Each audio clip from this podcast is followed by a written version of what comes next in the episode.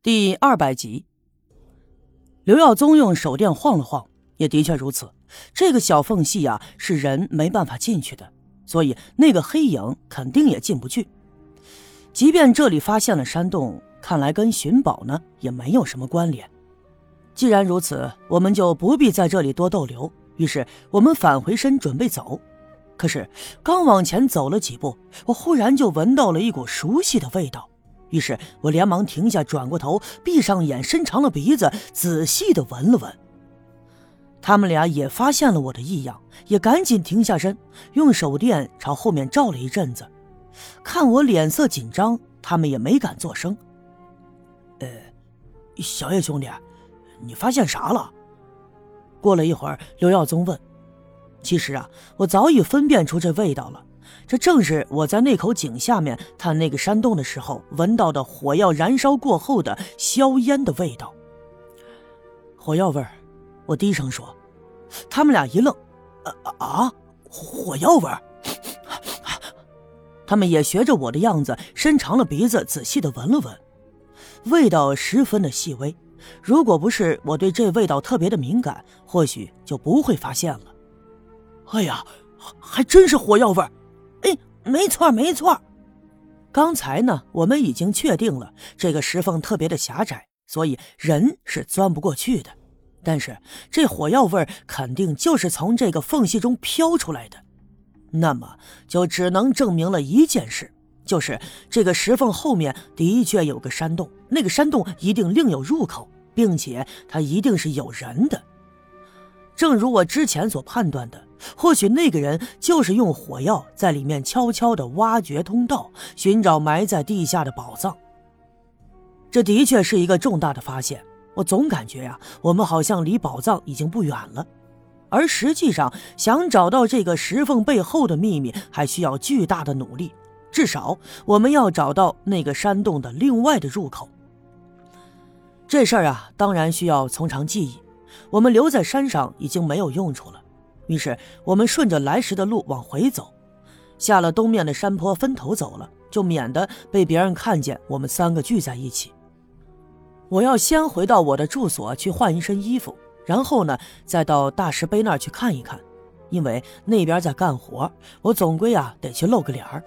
当然，我不能走村里的小路，于是顺着树林一直就往西走，到了我住所附近，抬头看了看，寺外没有人。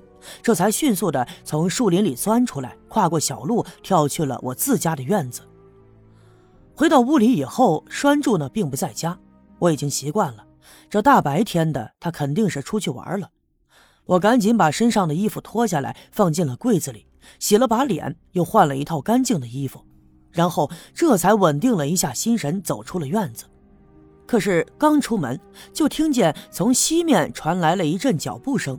转脸一看，是陈寡妇。上次见到陈寡妇的时候是那天晚上，当时呢，我悄悄地趴在屋顶上，她并没有看到我。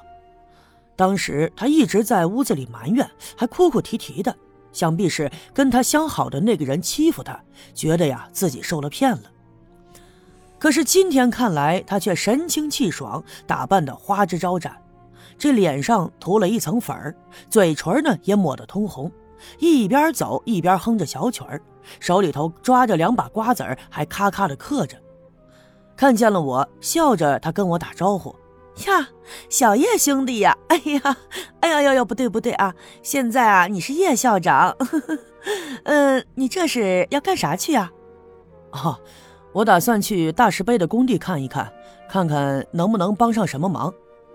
哟，得了吧你！”你是个文化人儿，细皮嫩肉的，大石碑那块的活计呀，你能帮上什么忙啊？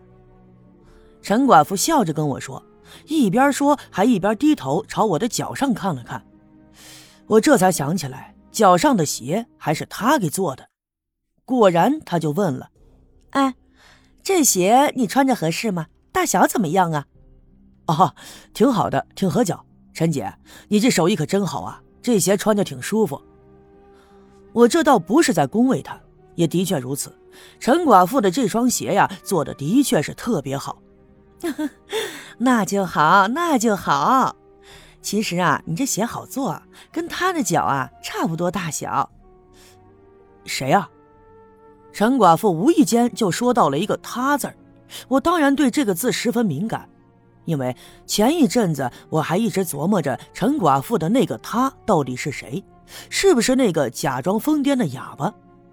而自从发现哑巴不是装假以后，这件事情就失去了线索，我呢也就没空再琢磨。听我这么一问，陈寡妇也觉得自己可能是说漏了嘴，不过她还是伸手捂嘴一笑，对我说。哎呀，你看你呀，不但有文化，耳朵还尖。我不就是说走了嘴儿吗？你也能听得出来。行了行了，你也不是外人，我也不瞒你啊。哎，你说你姐姐我也三十出头了，也总不能就这么干熬着吧？那总得找户人家，给自己未来打算打算，不是啊？啊，这个是，确确实是。我连忙应承。这么说的目的呀，就是不想让陈寡妇太过警觉，好想办法从她嘴里套出那个人的真实身份来。所以呀，我总得找个人儿啊。不过现在呢，还不到告诉你们的时候。这总有一天呐，当你们知道这事儿，肯定会吓一跳。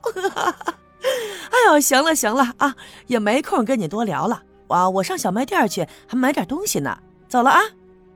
陈寡妇还是没有说出那个人是谁，不过我也不能继续的再追问了。看着他扭着腰肢走了过去，我心里就暗自的琢磨：从刚才他这句话里头啊，已经有一些线索了，那就是那个人之所以不能让陈寡妇告诉我们，应该是我们大家都认识的人。他又说了，未来他们会吓我们一跳。这也正暗合了那天晚上我趴在屋顶上听到陈寡妇说的那番话。没想到呀，这件事又在我的心中激起了波澜。我觉得还是应该花功夫去琢磨琢磨那个人他到底是谁，不然的话，他始终在暗处，我们在明处。